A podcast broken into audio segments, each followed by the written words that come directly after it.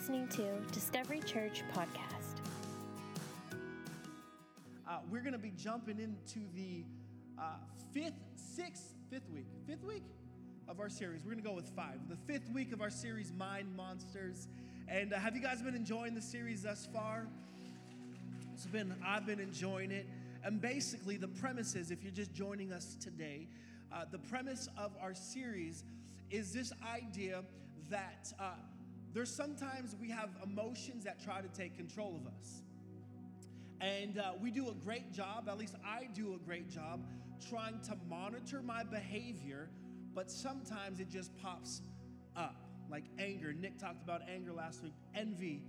And so Jesus, he gave these amazing words found in Matthew chapter 15, verse 17. If you don't have your Bible, they got it up there for you.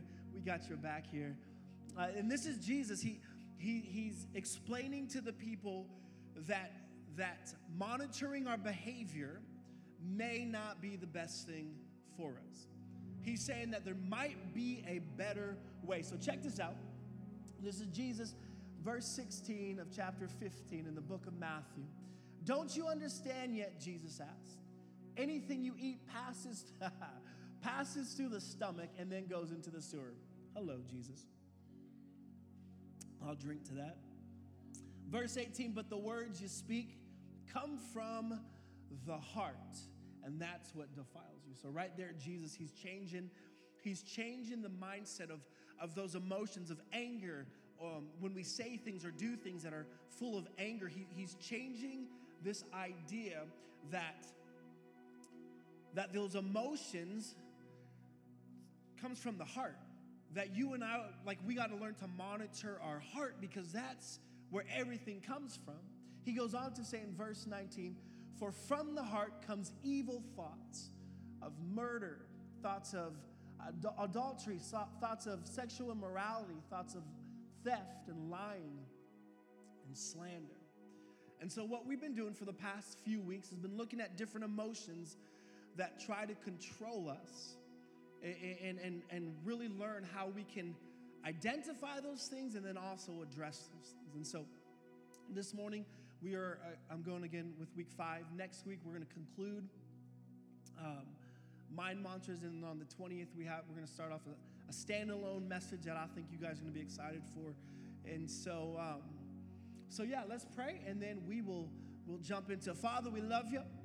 God, I thank you for this opportunity that we already had just to come here and to worship you, Father. We thank you, Lord, I want to thank you personally, God, for each person that serves in this house. God, that sets their time aside to come and to create an environment where people could come experience your love and experience your hope. And so, God, I thank you for them, Father. I thank you for this message today. God, I pray that the seeds that come forth, that it would fall on good ground, that it would produce a harvest. God, no one in this room has an hour and 10 minutes to waste. And so we ask that the next moments that we have together, that you would speak to our hearts, that we would leave changed, not for our own benefit, but so that we can change the world around us. We love you so much. And in Jesus' name, come on, everyone said, amen, amen. Amen. Awesome. Thank you, Ula. Don't you guys love it when you try something for the first time and you succeed?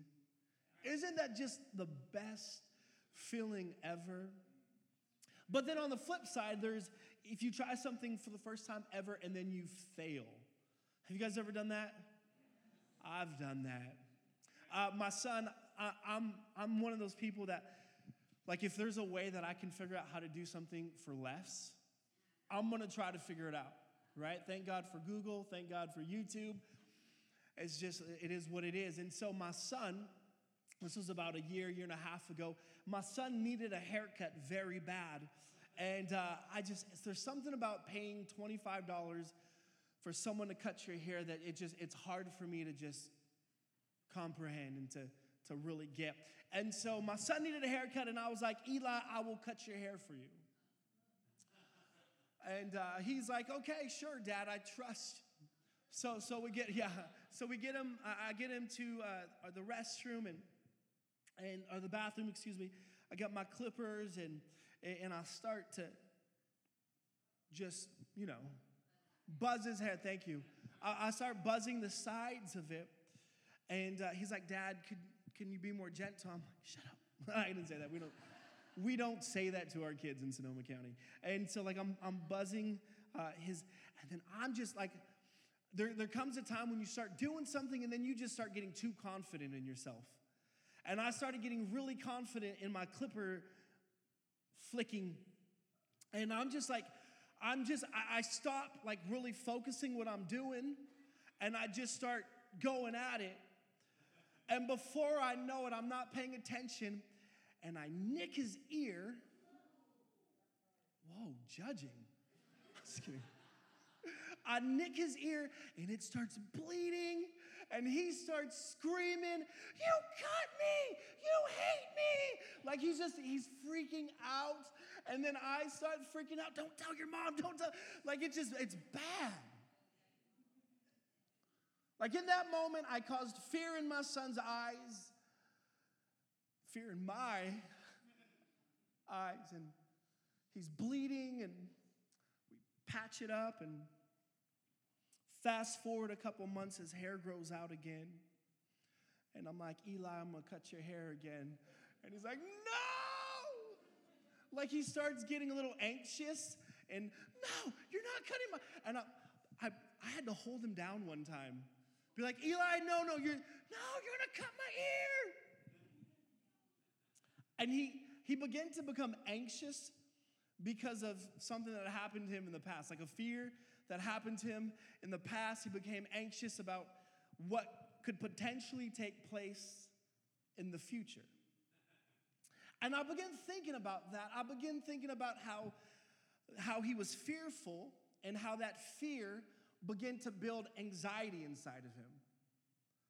Anxiety about something that hasn't even happened yet, but anxiety because of something that happened in the past. And really, I'll tell you this story because I think this is a perfect example about the mind monsters that we're going to be talking about today. In fact, the mind monsters in which we're going to be discussing today, they're actually like fraternal twins. They're not identical twins.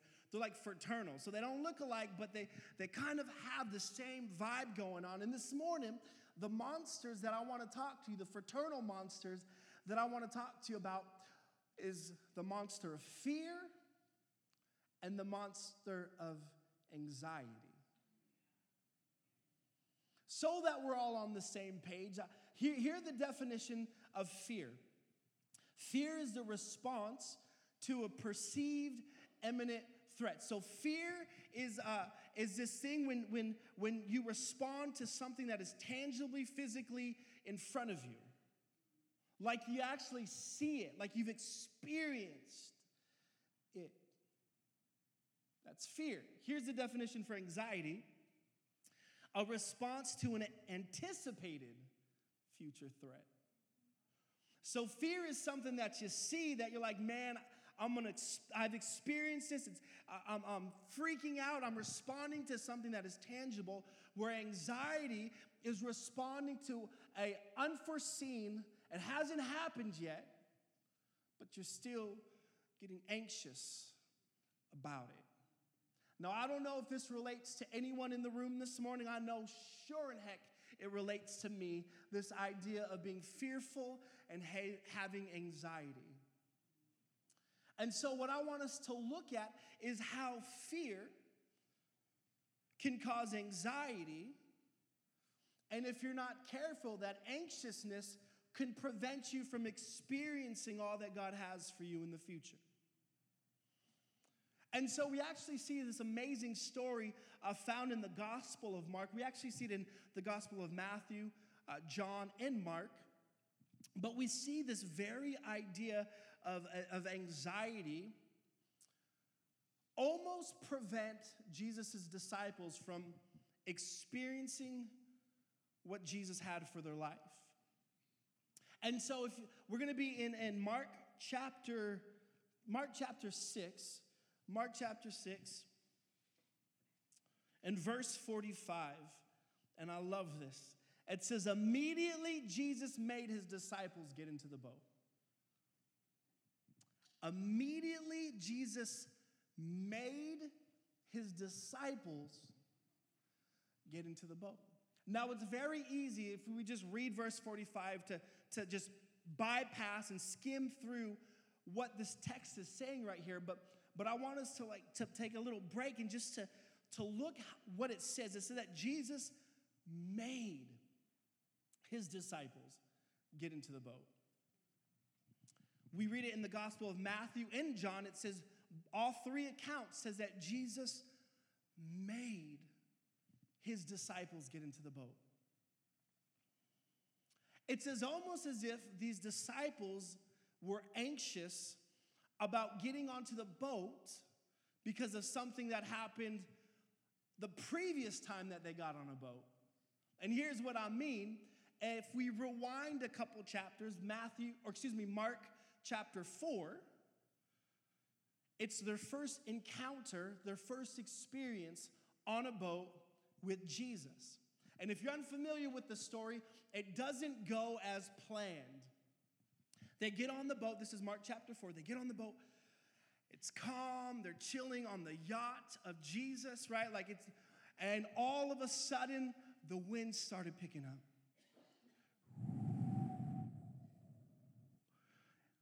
All of a sudden, it started raining. That's weak rain. Our worship director laughed when I did that. Thanks, Julia.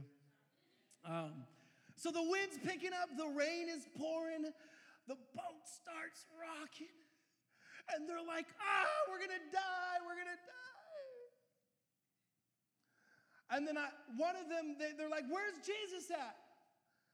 Another disciple's like, he's on the bottom of the boat sleeping. They're like, what? So they go down to the bottom of the boat. They're like, Jesus, wake up. He wakes up. Jesus wakes up. And you can read this in the text, Mark chapter 4. They're like, don't you care about us, Jesus? You're sleeping and we're about to die. Don't you care? And Jesus, he's like, chill. He gets up, goes to the top of the boat. He looks over to where the storm is and the rain and the thunder and the lightning. And the text says that Jesus said, storm, be still. Wind, be still. And all of a sudden, blue sky smiling at me. Right? All of a sudden, the sun came out. The birds were chirping. And the text says in Mark chapter 4, it says that the disciples were in awe. In that moment, when they saw what Jesus did, they said to themselves, this guy is amazing. That's chapter 4. Fast forward back to chapter 6 of Mark, where we started off.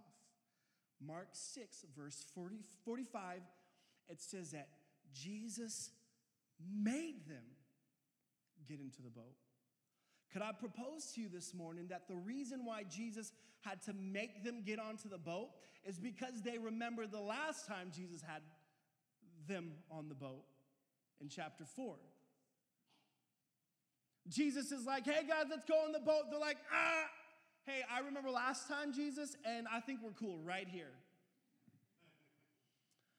Last time you told us to get on the boat, Jesus, you actually took a nap and you left us in the storm. We're fine chilling right here. You can go on your boat, Jesus. But what I want you to see is that there was something that Jesus needed the disciples to do that was on the other side. And so Jesus made them get onto the boat. See, I wonder if, because of the moment of fear that they had in the past, they begin to get anxious about something that didn't even happen yet. But because they experienced something in the past, it caused anxiety for whatever God had for them in the future. And so I wonder this morning how many of us, because of a fearful moment that we've had in the past, has caused anxiety for things that God wants us to do in the future, but is holding us back from ever stepping into the boat. So this morning, what I want us to do is I want us to look at four things for you and I to remember when we're faced with fear and anxiety. Now, I do want to preface with this. Because we live in a sinful world, a broken world. Thank you, Adam and Eve, right? Because we live in a broken time, we're always going to be bombarded and we're always going to face fear. Okay? But we have a choice of how we want to respond to the fear. And so that's what I want us to look at this morning. Just four things that you and I, that we could remember when this ugly fraternal twins pop up and are like, I'm fear and I'm anxiety, right? So we can be chill. Got this under control. Okay, so four things. If you're a note taker, this will be in your notes. If you're not a note taker, well, we'll pray for you. And so four things to remember. Number one is we pull from the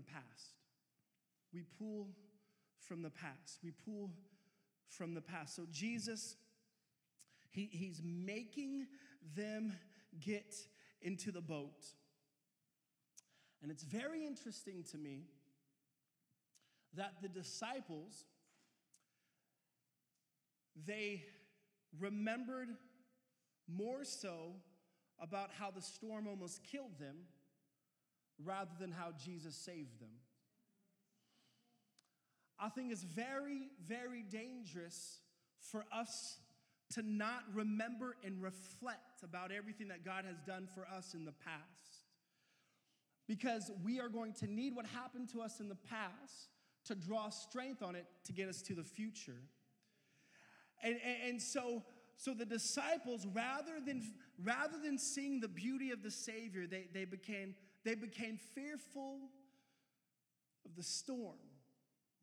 And so you and I, we have this option. We got to decide, are we going to focus on the storm that happened in the past or the Savior that saved us in the storm in the past? It's our decision. When fear strikes up, when we become anxious about where God wants to take us next, we gotta remember. Listen, I don't know what you are personally going through this morning. I don't know your story. I don't know what you're going through, but I do know this, that you are going to need,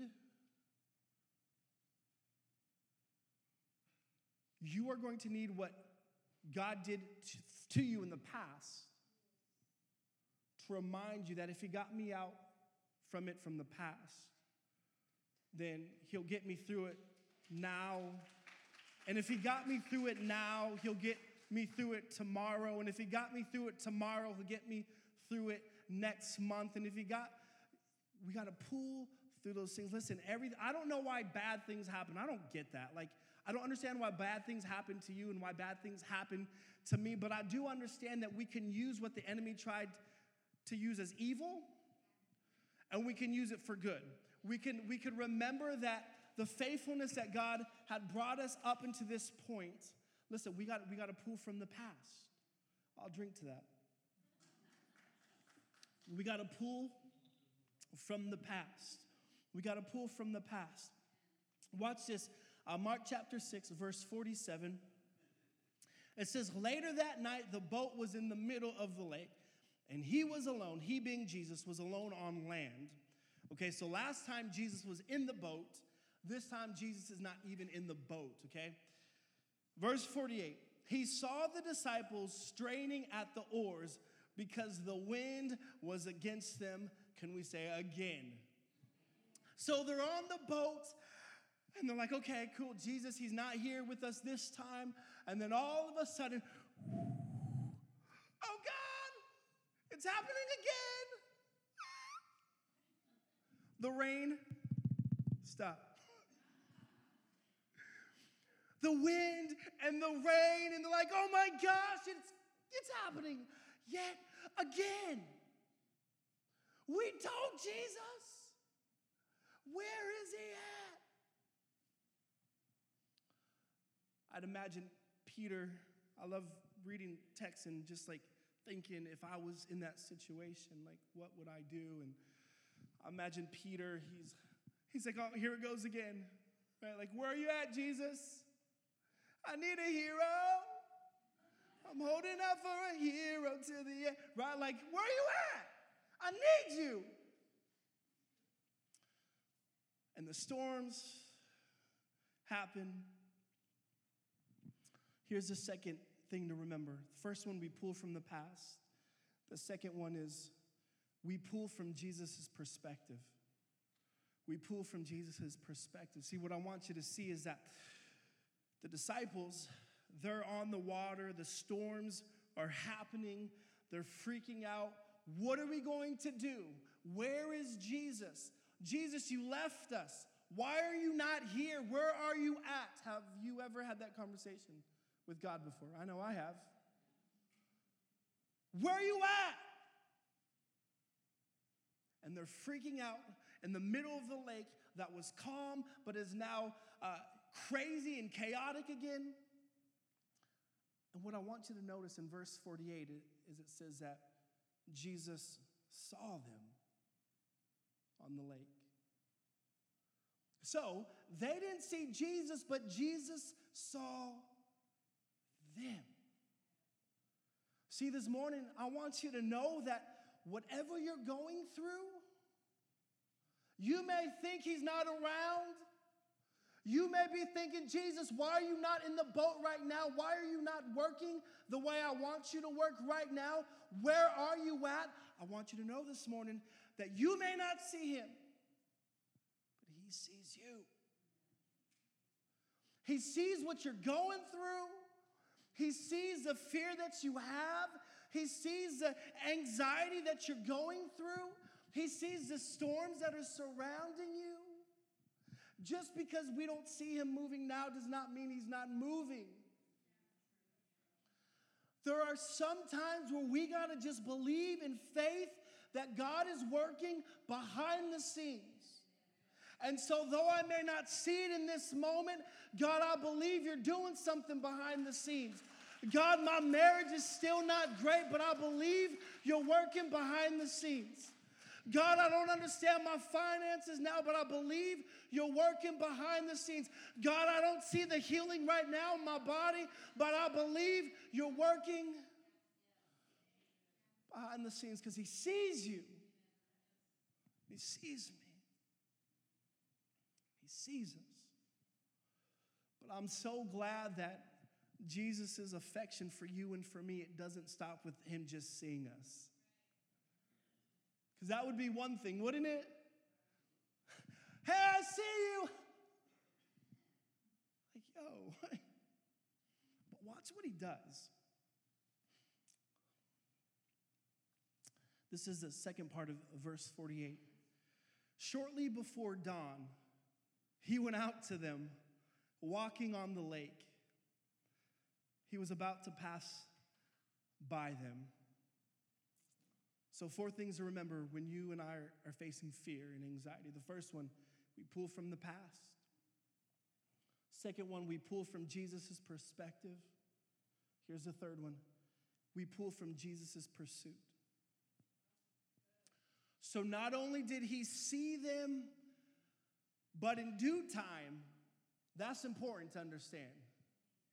Not in my time, but in due time, he came down from the shore and he pursued them. But I think what's so amazing is how he pursued him. They're going through the storm. The boat's in the middle of the water. The storm's happening. The guys are on the boat freaking out. Jesus, he could have been on the shore. Hey, guys. It's okay. I'm mighty. From the shore. But I'm so glad that the God of the Bible is one that's willing to get up in my mess. That he's not afraid to get through the storm with me. That whatever I'm going through, that he's walking hand by hand with me through it. And so the text says that Jesus, he went and walked on the water through the storm. As if to say, I'm walking through it with you. And if I could walk through it with you and it's not affecting me, why are you afraid? He's walking with us. Not only does he see what you're going through, but I believe in faith that he's pursuing you and he's willing to walk with you through it. Because he has something for you. He needs you for something specific. He needs you. There's something when you were created. There's something that he placed inside of you. And there's a purpose and there's a calling that he needs you to get past your fear and anxiety so he can use you. There's something inside of me that I need to get past my fear and anxiety so he can use me to the full degree that he has for me. And so he didn't just see me, but he pursued me. And here's the fourth one. We pull from Jesus' purpose. We pull from Jesus' purpose. I want to read this, Mark chapter 6 and verse 56. So they're on the boat. They come. Jesus gets on the boat. And Jesus is like, why are you afraid? They're like, I don't know. And once again, Jesus calms the storm. They get to the other side. Remember, Jesus, verse 45, he made them get into the boat. There was something that they had to do on the other side that Jesus needed them to get on the boat. Check this out, verse 56. And wherever he went, into villages, towns, or countryside, they placed the sick in the marketplaces. They begged him to let them touch even the edge of his cloak. And watch this. All who touched it were healed. All who touched it were healed. Do you want to know why Jesus wants to get you through the storm? At least one of the reasons why is because whatever you're going through has the potential to help someone else that's going through the exact same thing. The book of Revelations, it says that we overcame the enemy by the blood of the Lamb, so what Jesus did for us on the cross, but also by the word of our testimony. You don't have a testimony without having to go through a test. And so Jesus, he needs you to get on the other side because he knows that there are people who need hope. He knows that there's people that need healing. He knows that there's people that just need to be loved.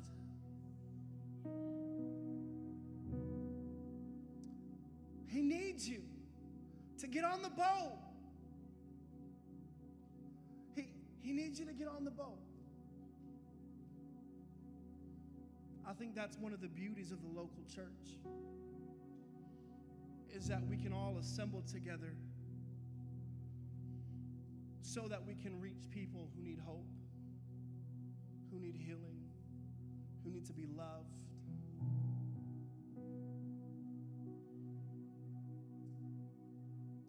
So the Apostle Peter, and then I'm closing and we'll be done.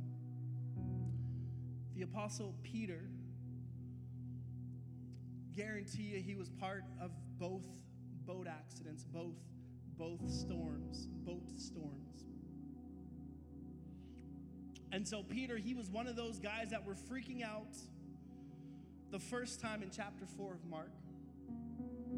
He guarantee was one of those that were with Jesus on the second in Mark chapter 6.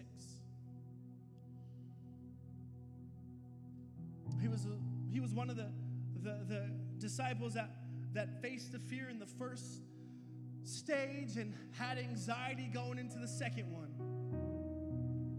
And so if anything, he's building credibility of this idea of what he's about to share with us in the letter that he wrote in 1 Peter chapter 5. And it's something that I think that we can all just find comfort in. And here it is. Verse 6 of 1 Peter chapter 5. He says, this is Peter, the one that experienced both storms, both boat rides. He said, humble yourselves, therefore, under God's mighty hand. It's as if he was reflecting on that time where he was like, when Jesus was like, hey, get on the boat. Nope, I'm not getting on the boat, Jesus. Get on the boat. Nope, I remember last time you told me to get on the boat. Get on the boat. Okay. Humble yourself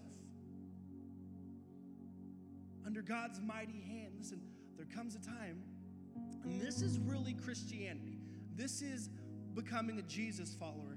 When we learn to surrender and submit, not to our own authority, but to the cross, to Jesus. That's Christianity.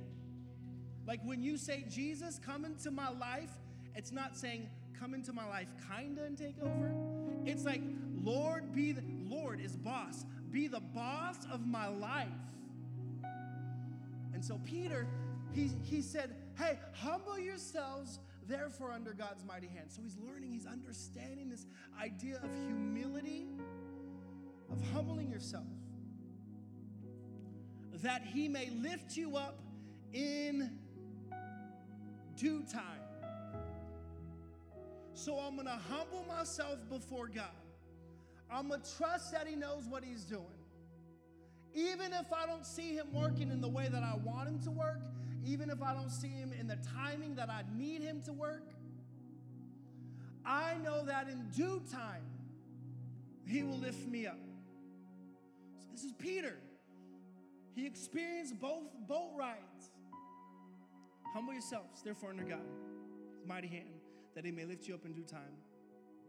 And when I can learn to humble myself before God, when I can learn to make Jesus the boss of my life,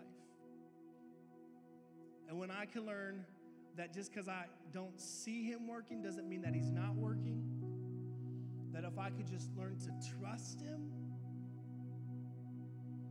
then I can trust that, verse 7, that I can cast all my cares on him because he cares for me and he cares for you.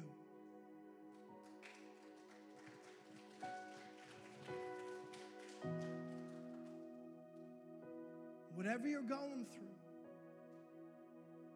whatever is causing fear in your life, whatever is causing anxiety in your life, remember, pull from your past. Pull from Jesus' perspective, not yours. Pull from Jesus' pursuit. Pull from Jesus' purpose. Thank you for listening to Discovery Church Podcast. Remember, we will have a new message for you every Monday at 5 p.m. Make sure to like and subscribe, and you will be notified when a new episode is ready for listening.